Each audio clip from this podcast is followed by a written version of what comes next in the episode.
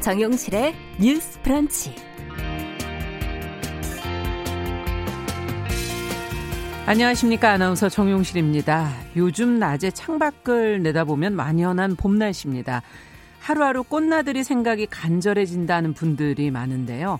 아, 그런데 날씨의 변화조차 느낄 여유가 없는 그런 분들이 있지요. 코로나19 검사, 치료, 방역을 위해 일하고 있는 의료진과 공무원들인데요. 아, 최근에 질병관리본부에 이 분홍색 벚꽃 모양의 예쁜 마카롱이 배달이 됐다고 하네요. 울산에서 디저트 가게를 운영하는 한 부부가 감사와 응원을 담아 선물을 한 건데요. 너무 바쁘고 힘든 시기 달콤한 벚꽃 마카롱으로 꽃놀이를 대신하라는 뜻으로 300개를 만들어서 보냈다고 합니다. 아, 꽃을 대신할 이 마카롱 선물 의료진에게는 잠시나마 힘이 되지 않았을까 하는 생각이 드는데요. 하지만 이들도 일반 시민들만큼이나 평범한 일상으로 돌아가고 싶은 마음이 얼마나 크겠습니까? 자, 코로나19 사태가 길어지면서 의료진 또 방역 인력의 피로가 지금 계속 누적되고 있습니다. 자, 이렇게 꽃의 계절이 아닌 희생과 봉사의 계절을 보내는 사람들을 생각해 본다면 더더욱 이 시기를 조심스럽게 보내야 될 것 같습니다.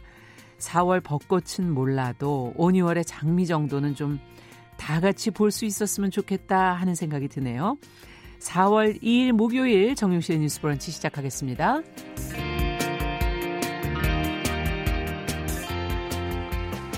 네, 뉴스 브런치 목요일 순서 안내해 드릴게요. 오늘도 주요 뉴스와 논평은 뉴스픽에서 전혜연 송문희 두 평론가와 살펴보도록 하겠습니다. 그리고 검색어 뉴스, 인터넷에서 관심을 모은 뉴스와 정보를 모아서 정리해 드리겠습니다. 그리고 동네 책방, 항상 작은 서점의 그 개성을, 독특한 개성을 반영한 재미있는 신간들을 소개해 드리는 시간도 준비해 놓고 있습니다. 기대해 주시기 바랍니다.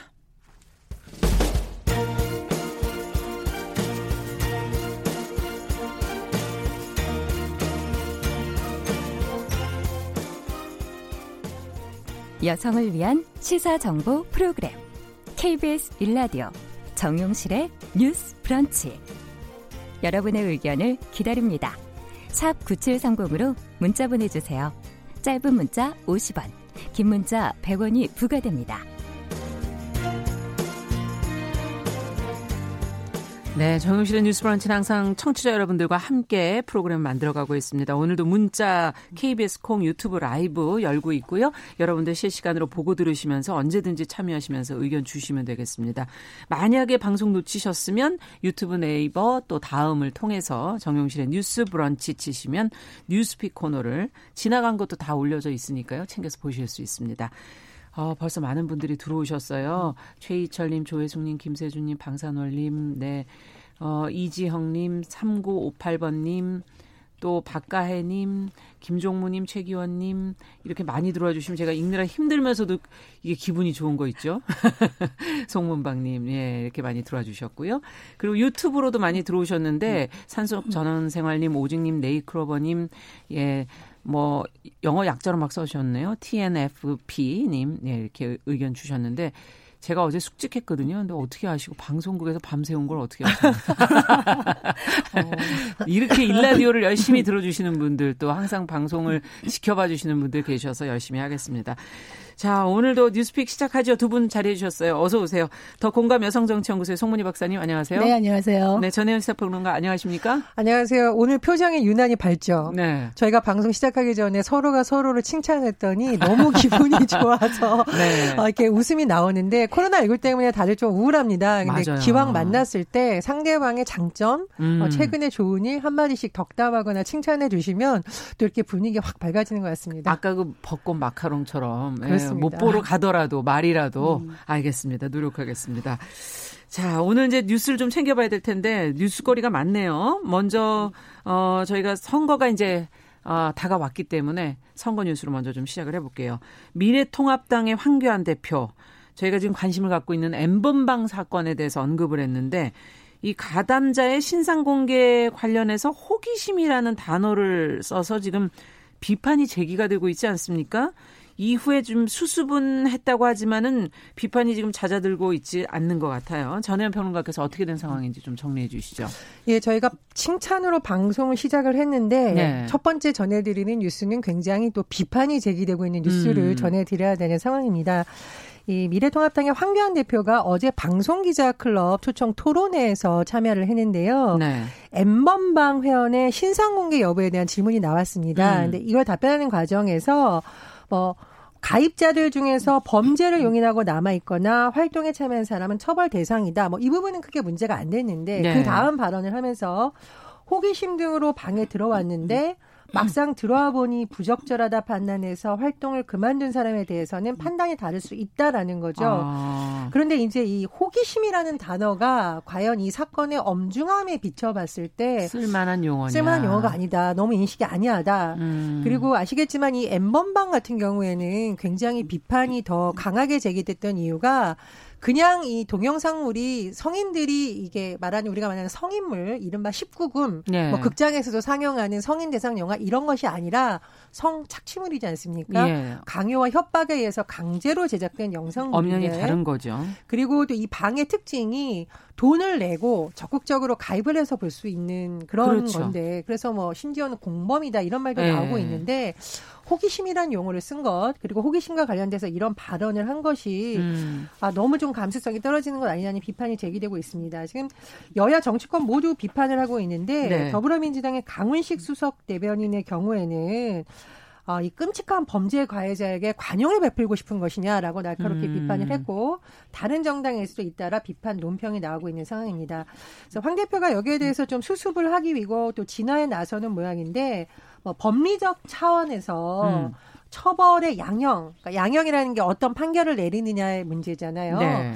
그런 다양한 고려가 필요하다는 일반론적인 얘기를 했을 뿐이다라고 했었고 또 무관용 원칙으로 철저히 수사하고 단호한 처벌이 필요하다 이렇게 밝혔는데 사안의 중대성에 비해서 어떤 제1야당의 대표가 한 발언으로는 부적절하다는 비판은 좀 당분간 계속될 조짐입니다. 네, 저희가 법리적인 부분도 좀 계속 언급을 하고 있는데 양형을 더 기준을 올려야 되는 거 아니냐는 그 언급도 저희가 계속하지 않았습니까?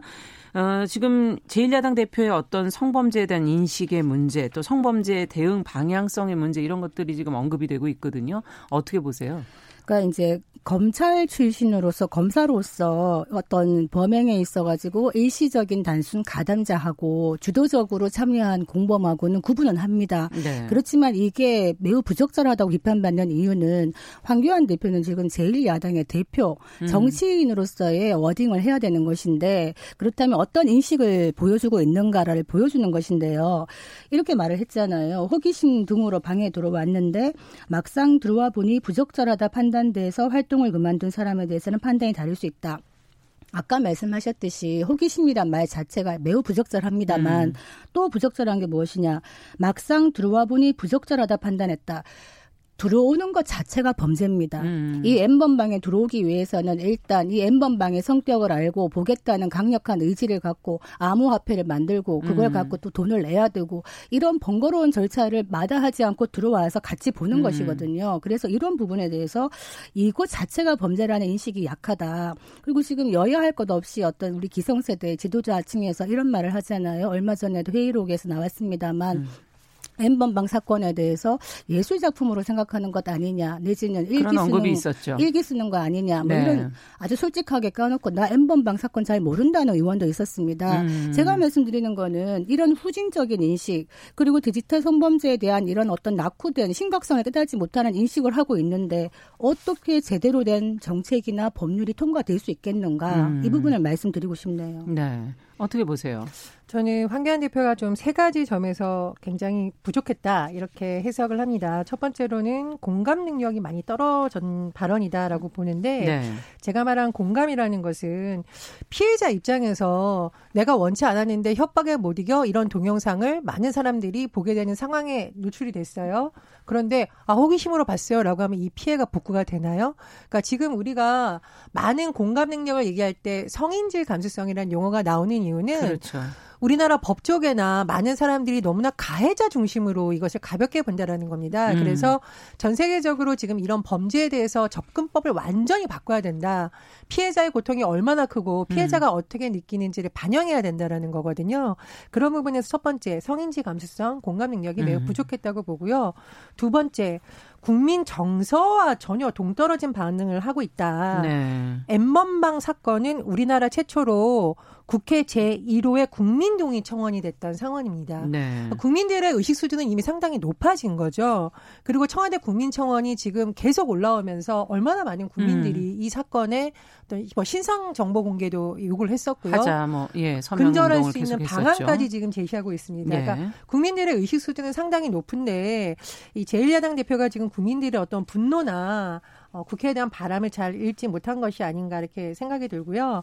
어, 세 번째로 제가 뭐 황교안 대표가 지금 보수 진영에 워낙 뭐 유력한 대선 주자로도 언급이 되고 음. 있기 때문에 불가피하게 쓴소리를 하나 드리겠는데 황 대표의 어떤 이런 현장에서의 발언 실수가 이번 한 번이 아니죠. 음. 불교계 뭐 육포를 보낸다던가 청년들과의 토론에서 이제 본인 아들 문제를 얘기한 것이 또 훅폭풍이 불러왔는데 네. 이번 기회에 현장 토론이라던가 이런 걸 하실 때는 좀 쓴소리를 해주는 참모들도 많이 두시고 어 제가 좀 죄송하지만 더 쓴소리를 하자면 어떤 입법 기관에 지금 도전하셨잖아요. 음. 국회의원 지금 출마하셨잖아요. 그래서 지금 국회 입법조사처나 이런 데 들어가서 좀 공부를 좀 더 하셔야 되지 않을까 이렇게 좀 쓴소리를 드립니다. 네. 자, 쓴소리로 저희가 시작을 해봤는데 엠번방 사건에 관한 걸 좀 더 자세하게 저희가 얘기를 좀 해보죠. 그래야 어, 정치권에서도 좀 제대로 아시고 대응을 하실 수 있지 않을까 하는 생각도 드는데 디지털 성범죄에 지금 대응하기 위해서 기존 음란물 이런 거랑 용어가 지금 계속 혼동이 되면 더 안 되기 때문에 디지털 성착취라는 그런 개념을 도입해야 한다 이런 지금 제안이 나오고 있거든요. 전혜연 평론가께서 이 개념의 차이 뭐 좀 비교를 해서 설명을 좀 해주시죠.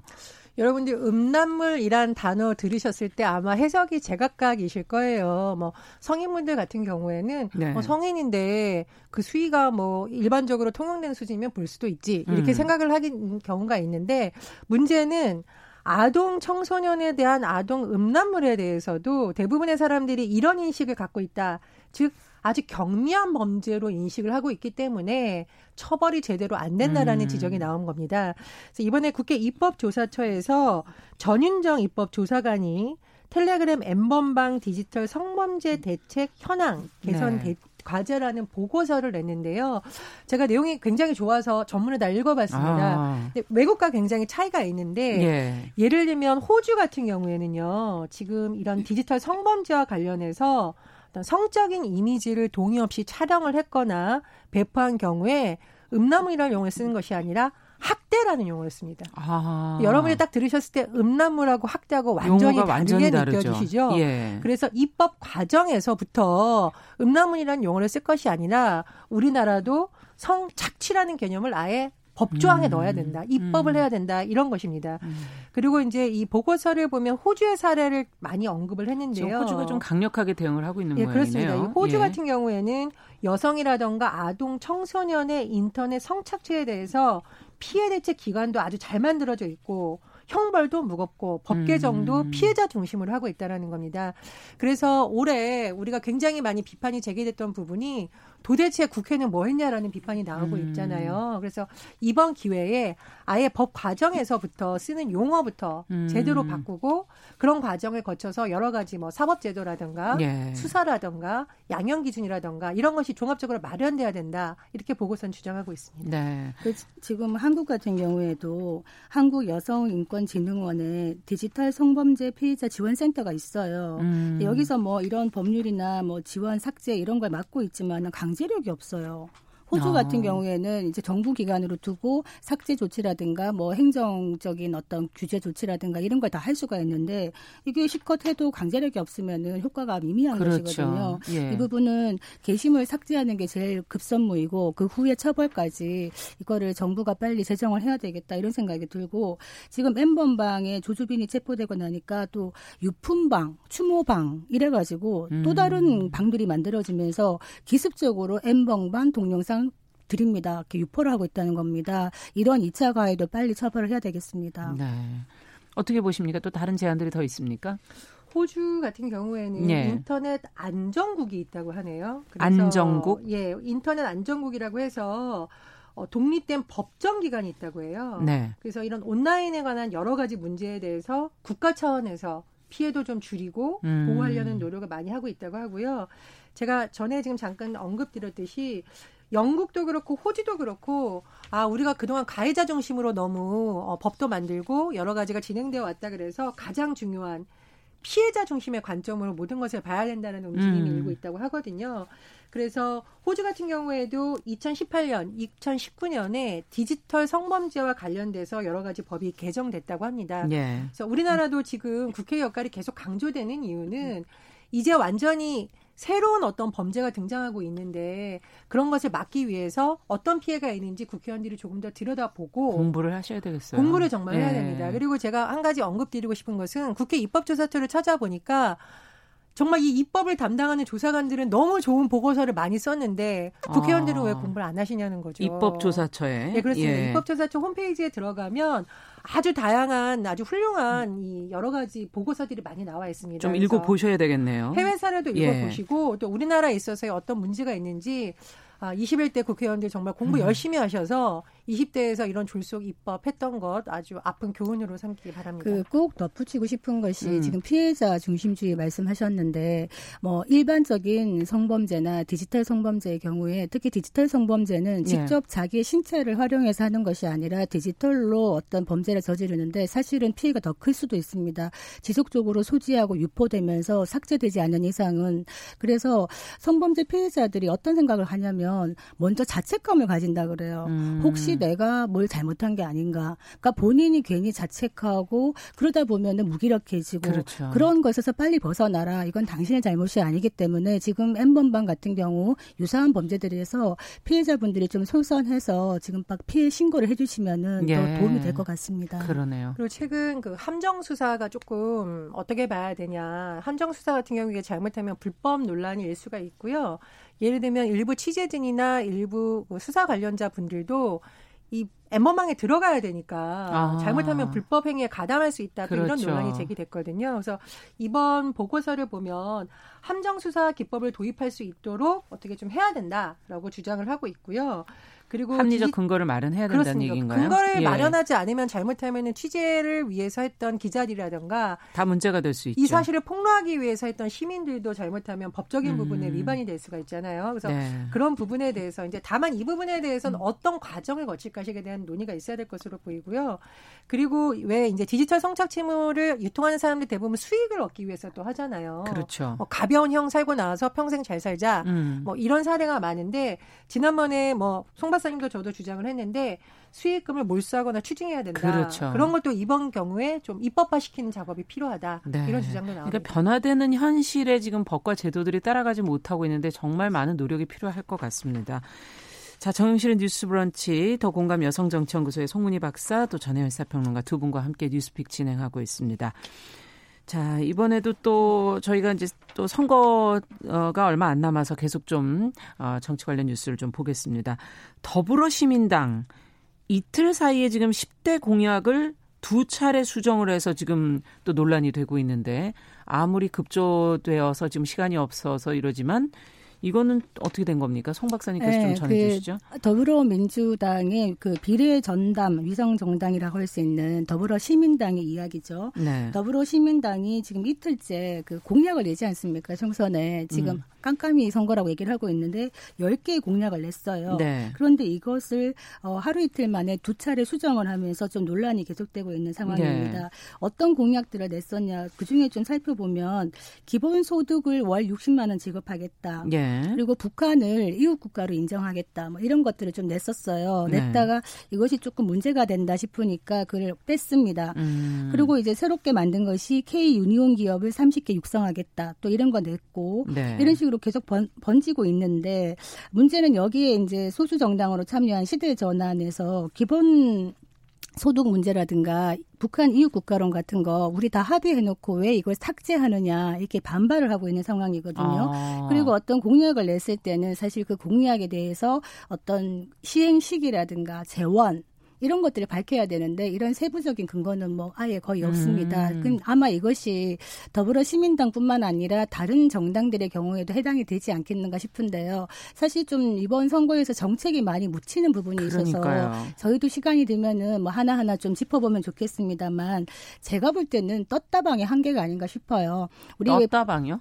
부동산 네. 좀 하시는 분들 보면 부동산 분양할 때 떴다방이라는 게 떠요. 그러면 천막 쳐놓고 네, 막 천막 쳐놓고 우는데 가보면 저도 한번 가본 적이 있는데 시설에 그 떴다방 안에 집기나 인테리어 거의 없어요. 달랑 그냥 의자 하나 이렇게 책상 하나 있거든요. 음. 왜 그러냐?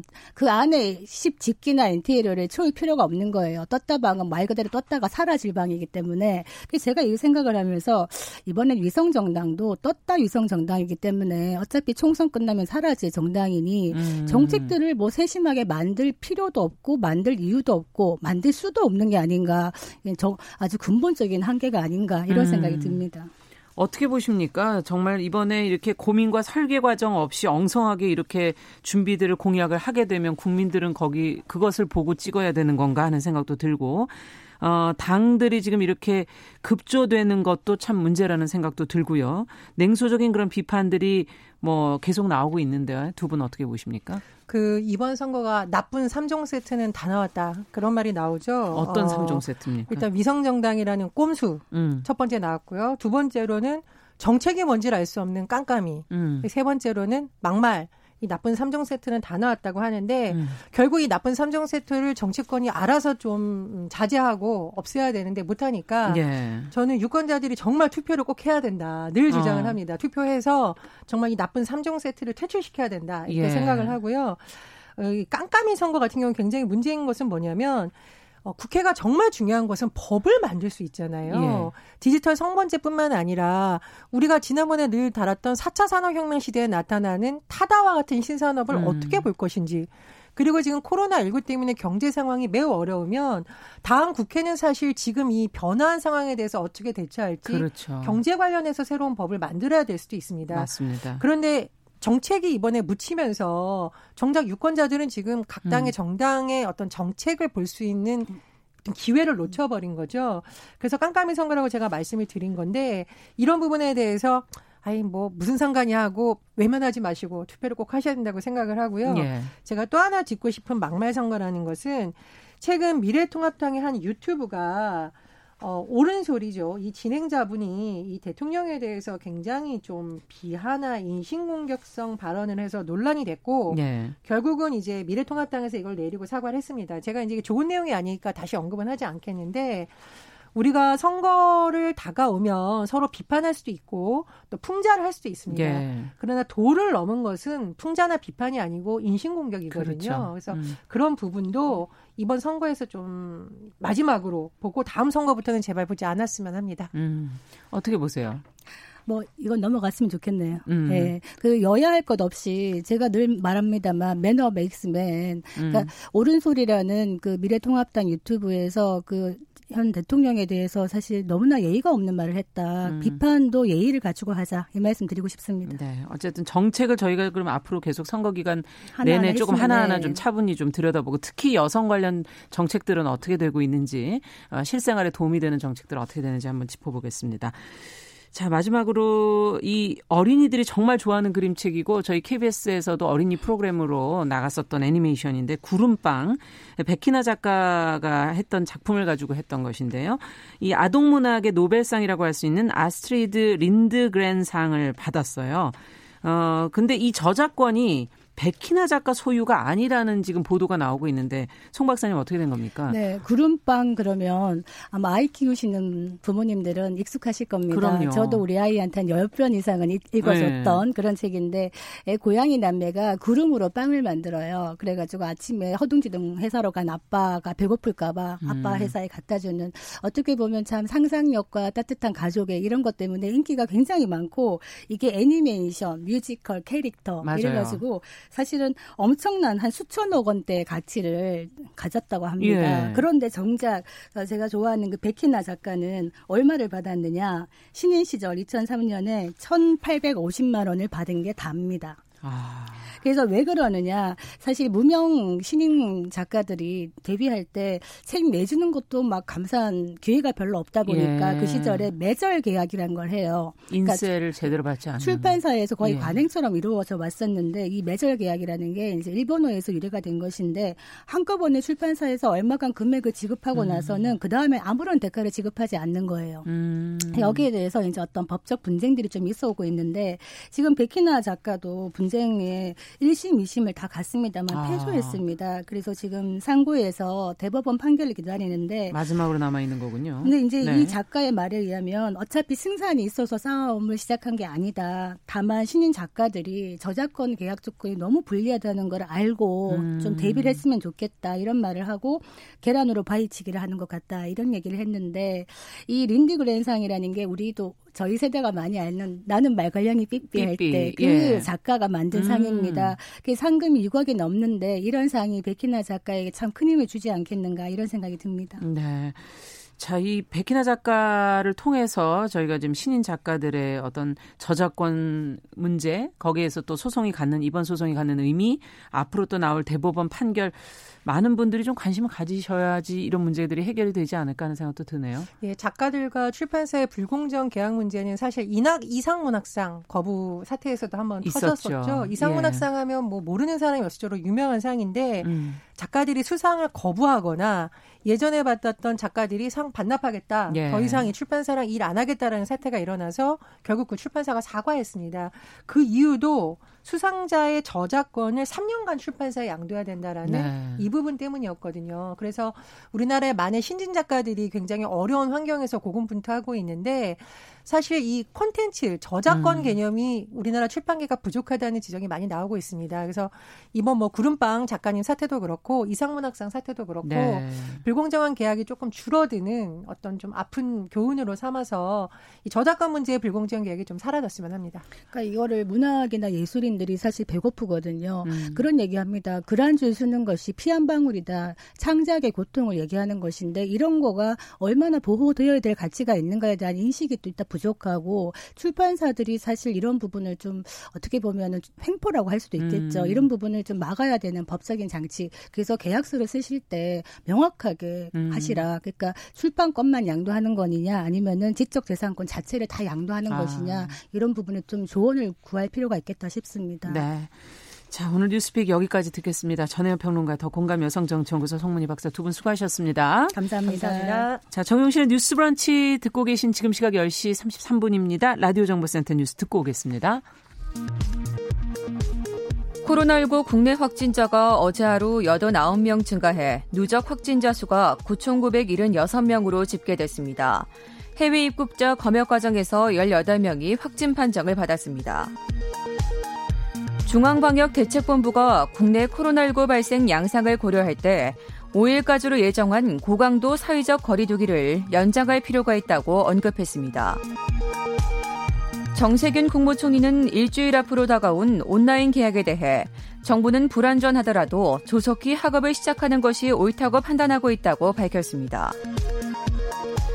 오늘 새벽 0시부터 제21대 국회의원 선거의 공식 선거운동이 시작됐습니다. 여야는 종로와 광화문, 동대문의 새벽 민생경제 현장을 찾아 본격적인 총선 레이스에 돌입했습니다. 프리랜서 기자 김웅 씨를 폭행한 혐의로 약식 재판에 넘겨진 손석희 JTBC 대표이사 사장에 대해 벌금 300만 원의 약식 명령을 내렸다고 서울 서부지법이 밝혔습니다. 한미 양국의 방위비 분담 협상과 관련해 외교부 당국자는 아직 유동적이고 불투명한 상황이라고 밝혔습니다. 우리 측은 분담금 총액을 지난해 대비 10% 인상하는 안을 제시한 것으로 알려졌습니다.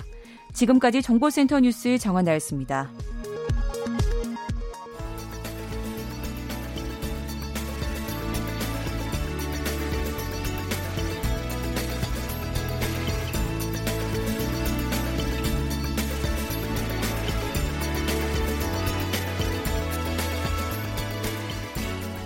세상을 보는 따뜻한 시선.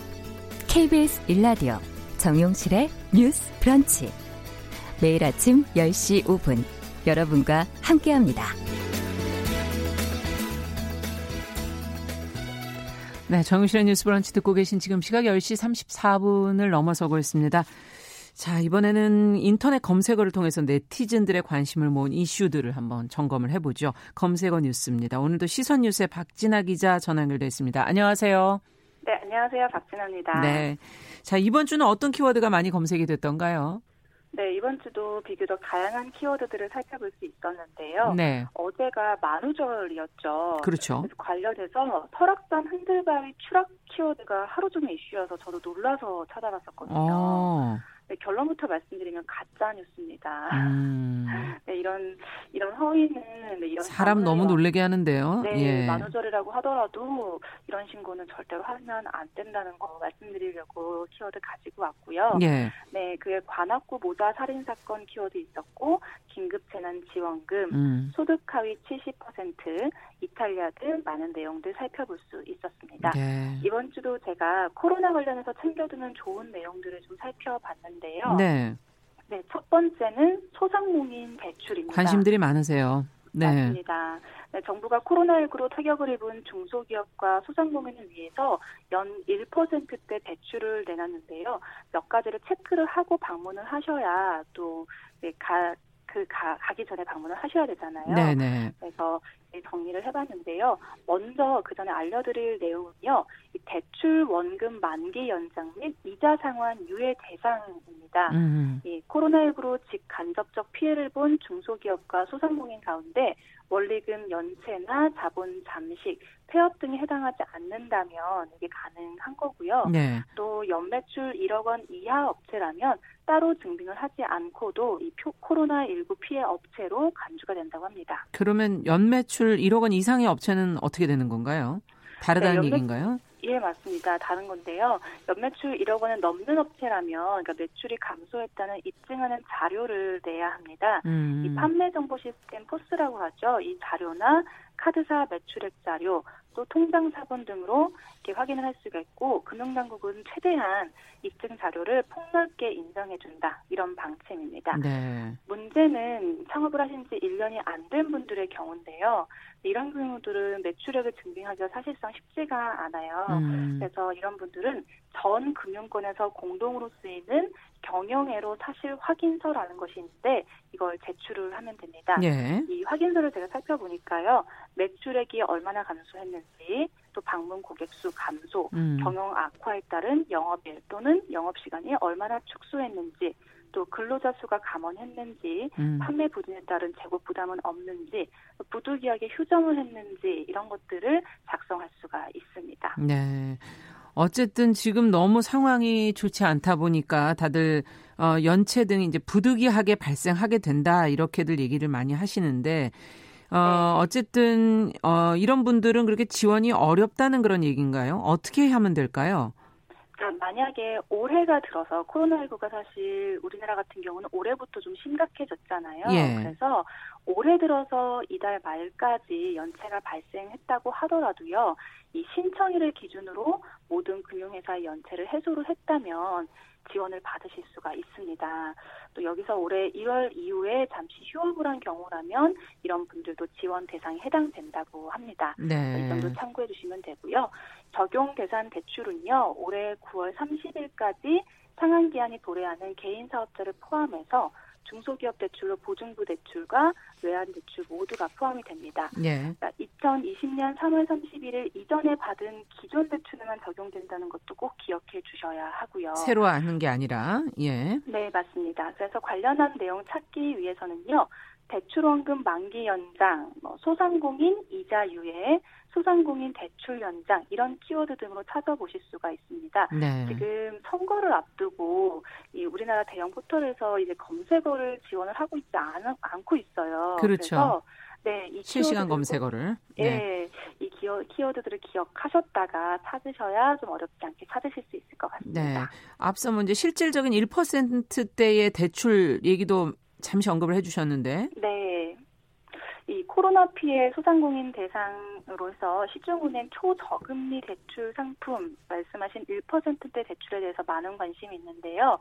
이 어제부터 4월 1일부터 올해 말까지 신청할 수가 있습니다. 네. 이것도 조건이 있는데 은행권 초저금리 대출 대상은 연매출 5억 원 이하의 그리고 고신용일 때 개인 신용평가 1에서 3등급 수준인 음. 영세 소상공인이 해당됩니다. 네. 그러니까 해당이 된다면 가능하시고요. 이게 고정금리로 1.5%가 적용이 된다고 해요. 네. 3천만 원 한도에서 최장 1년까지 빌릴 수가 있습니다. 음. 이 14개 시중은행의 영업점에 방문해서 상담 한 다음에 신청할 수 있고요. 국민은행과 신한은행 같은 경우는 비대면으로도 신청을 받고 현재 금융당국의 예상으로는 신청을 하면 영업일 기준으로 3일에서 5일 안에 대출받을 수 있을 것으로 예상하고 있습니다. 네.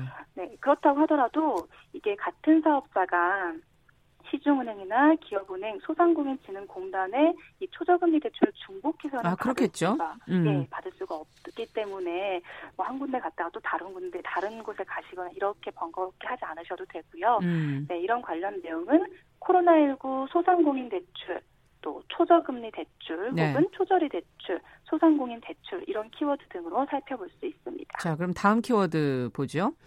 네, 다음은 고령자 복지주택인데요. 예. 국토교통부가 지난달 발표한 주거복지 로드맵 2.0에 따른 고령자 주거복지 정책 추진 계획을 어제 1일 날 발표를 했습니다. 이 계획 안에 보면 우선 고령자 복지주택이 2025년까지 1만 호가 공급된다는 내용인데요. 먼저 고령자 복지주택 이 의미를 좀 살펴보니까요. 65세 이상 저소득 노인들의 생활 편의를 위해서 안전 손잡이, 아. 또 높이 조절 세면대 등의 네, 이 무장의 특화 시설을 갖춘 주택을 바로 고령자 복지주택이라고 합니다. 네, 노인 가구 중에서 도시 근로자 월 평균 소득 50% 이하인 가구라면 입주할 수 있습니다. 이 고령자 복지주택은 지난해부터 오는 2020년까지 4천 가구를 공급하고요. 이후 2025년까지 6천 음. 가구를 추가 공급해서 총 1만 호를 공급하는 겁니다. 그럼 이미 지어져 있는 이 고령자 공공임대주택은 지원되는 것들이 없는 겁니까? 어떻게 됩니까? 네, 물론 있습니다. 음. 국토부는 이미 공급된 고령자 공공임대주택에는요, 주거복지 전문 인력을 배치하고 케어 안심 서비스를 제공하는 등 주거 서비스를 강화한다는 계획을 세우고 있습니다. 네. 네, 올해는 영구임대 10개 단지와 매입임대 10개 단지에 각각 주거복지 전문 인력을 배치해서요 밀착형 돌봄 서비스를 제공하고요. 네. 그 밖에도 저소득 고령자가 현재 거주하고 있는 주택에서 계속 살 수 있도록 또 어르신들 이사를 많이 하게 되면 불편할 수 있잖아요. 그렇죠. 예, 그래서 계속 살 수 있도록 도배나 장판, 싱크대, 냉난방 시설 등 노후 시설 수선비를 지원하는 집수리 사업도 함께 추진한다고 합니다. 이거 같은 경우는 중위소득 45% 이하인 고령자가 지원 대상이고요. 주택 노후도에 따라서 네. 최대 1,241만 원까지 지원합니다. 알겠습니다. 뭐 어르신을 위해서 잘 지원이 좀 됐으면 좋겠습니다. 감사합니다. 네, 감사합니다. 네, 검색어 뉴스 시선 뉴스의 박진아 기자와 함께했습니다.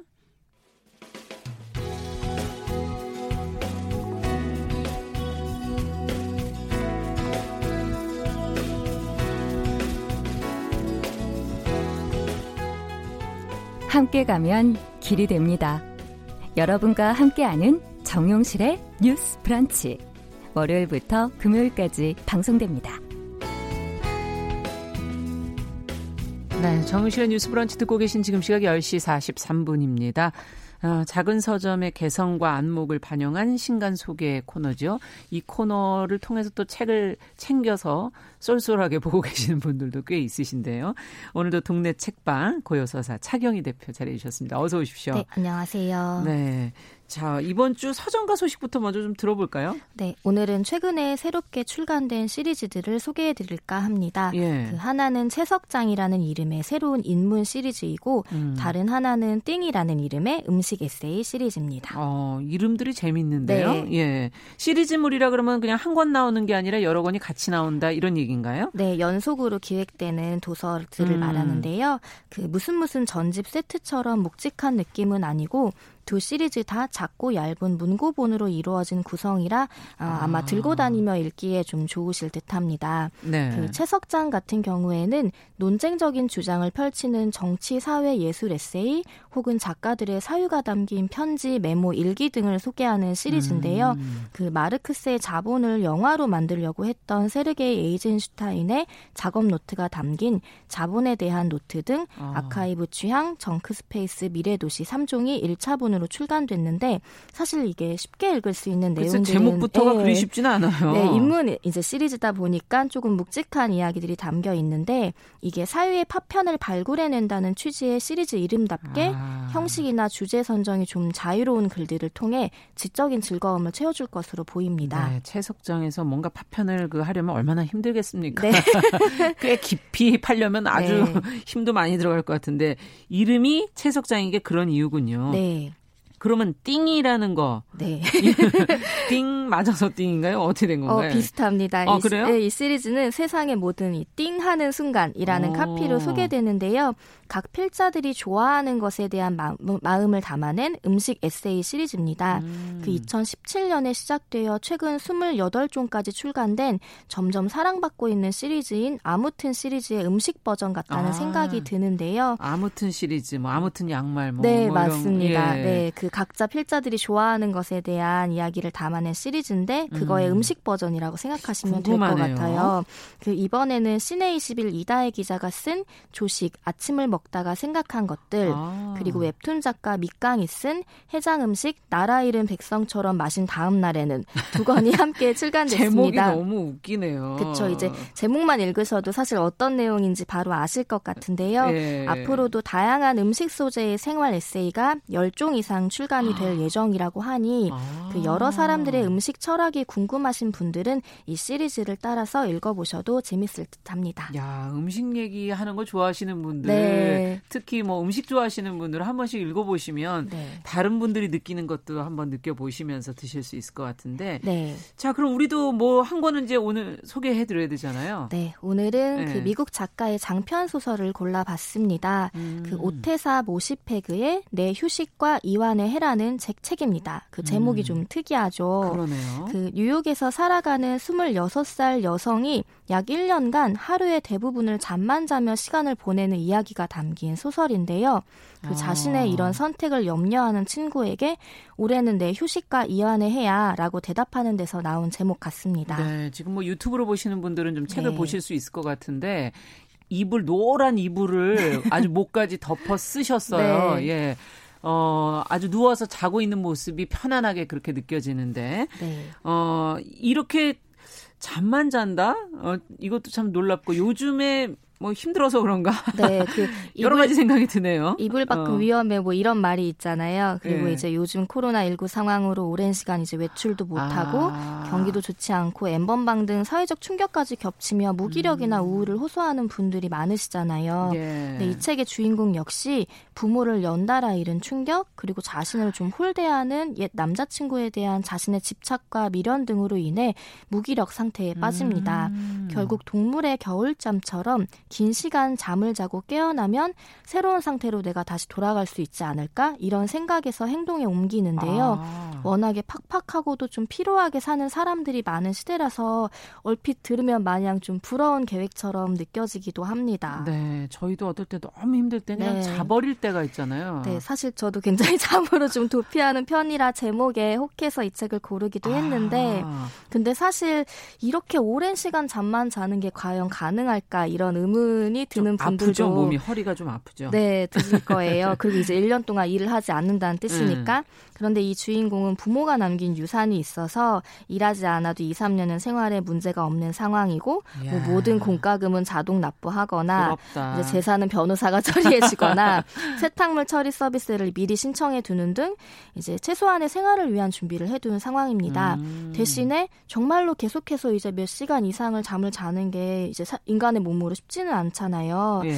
그래서 이 주인공은 정신 상담을 통해서 다량의 신경 안정제를 처방받고 그 약물에 의존하여 깊은 잠에 빠집니다. 아, 근데 요 대목 가니까 약간 걱정스럽기도 하고 네, 맞습니다. 이렇게 약물에 의존해도 될까 뭐 이런 생각도 들고 네. 사실 꿈을 많이 꿨던 일인데 이분이 이렇게 직접 글을 쓴다 그러니까 그걸 가지고 네. 아, 생각은 해 봤었는데 실행이 항상 쉽지 않았던 건데 네. 이런 느낌이 들어요. 맞습니다. 이 소설에서 언급되는 약 종류만 수 가지인데 이 약들은 이제 실제 약들도 있고 작가가 만들어낸 가상의 약 것들도 있고요. 아. 근데 이제 보험료를 밝히는 상담이와 적당히 서로를 속여가면서 과다한 약물을 처방받고 무분별하게 복용하면서 이 젊고 아름다운 자신을 전혀 돌보지 않는 인물에게 사실 호감이 가지는 않습니다. 아, 그 그러셨어요?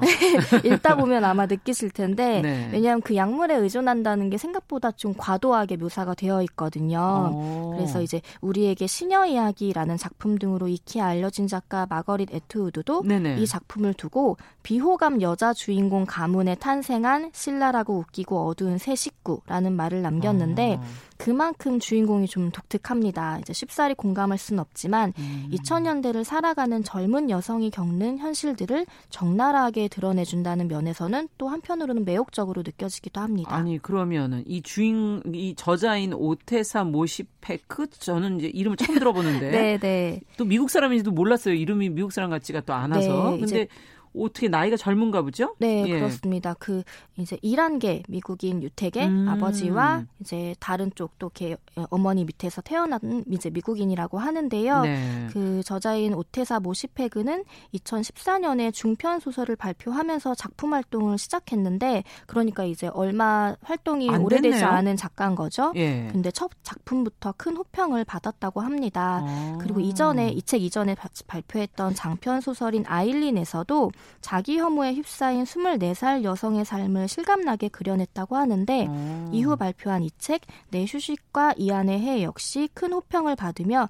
뉴욕타임스, 가디언 등 매체와 아마존에서 올해의 책으로 선정했다고 아, 합니다. 그러면은 이게 올해의 책으로 선정이 된 네, 책이군요. 그리고 2018년에 음. 이제 미국에서 출간이 됐는데 우리나라에 2020년에 출간이 됐으니까 굉장히 빨리 들여온 거죠. 그러니까 작품 두 번째 작품인 거네요. 네, 장편으로는 그렇습니다. 아, 근데 이렇게 화제가 계속 계속 되는 작가 네. 대단한 작가네요. 네, 네. 그 작가인 조이스 캐럴 오츠는 이 책을 두고 드라마 섹스 앤더 시티와 영화 레퀴엠의 삐딱한 만남이 극강의 강렬함을 선사한다라고 아, 했는데 예. 두 작품을 보신 분들이라면 바로 알아들으실 수 있을 거예요. 음. 이 말처럼 2000년, 2001년 세기말 이후를 살던 젊은 여성 뉴요커들의 실생활과 그 약물에 탐닉하는 청춘들의 현실이 실감나게 담겨 있습니다. 네, 젊은 여성이 그 뉴욕이라는 그 곳에서 살아남기 위해서 네. 얼마나 고군분투했을까 얼마나 힘들었을까 하는 생각도 들고 네. 왜 잠을 선택했는지도 왠지 조금 느껴지는데 어, 네 맞습니다 예. 그 부유한 가정 환경이었지만 아버지나 어머니 모두에게 좀 냉담한 취급을 받아온 주인공의 일화들이 가슴 아프게 그려지기도 하고요 음. 그 주인공이 잠을 도피처로 삼은 것은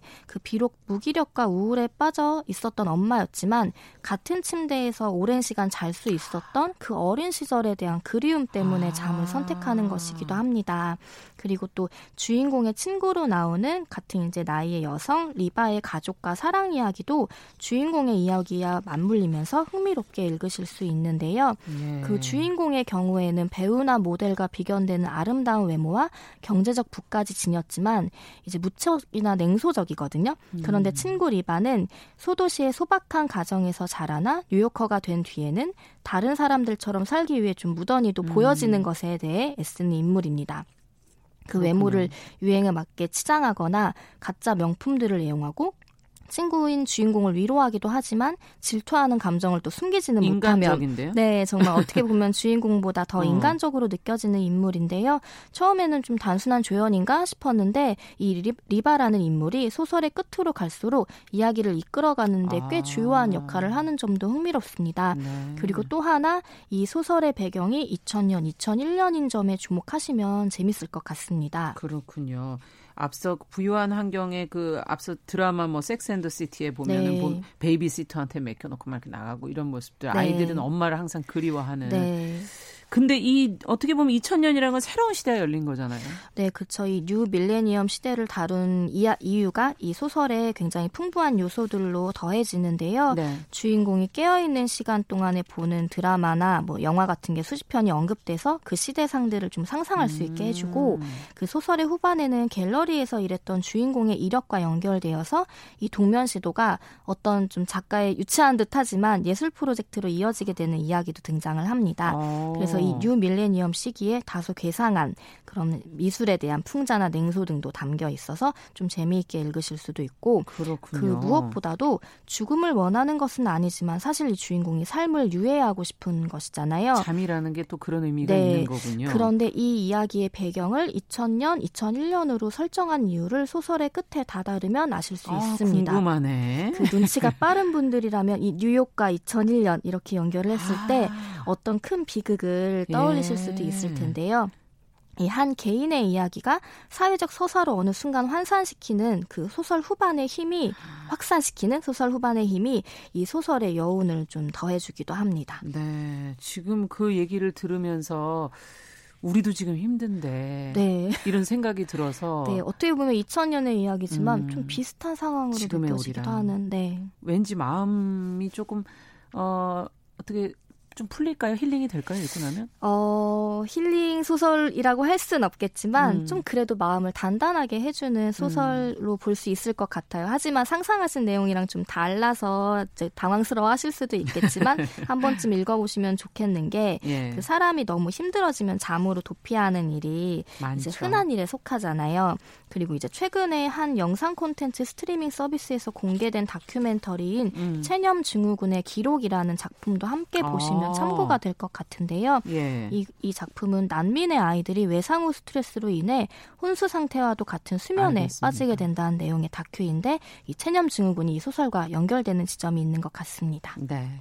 오늘 오태산 모시베크의 내 휴식과 이완의 해 고요서사 차경희 대표와 함께 살펴봤습니다. 감사합니다. 네, 고맙습니다. 네, 정용실의 뉴스 브런치 목요일 순서 여기서 마치고요. 저는 내일 다시 찾아뵙겠습니다. 감사합니다.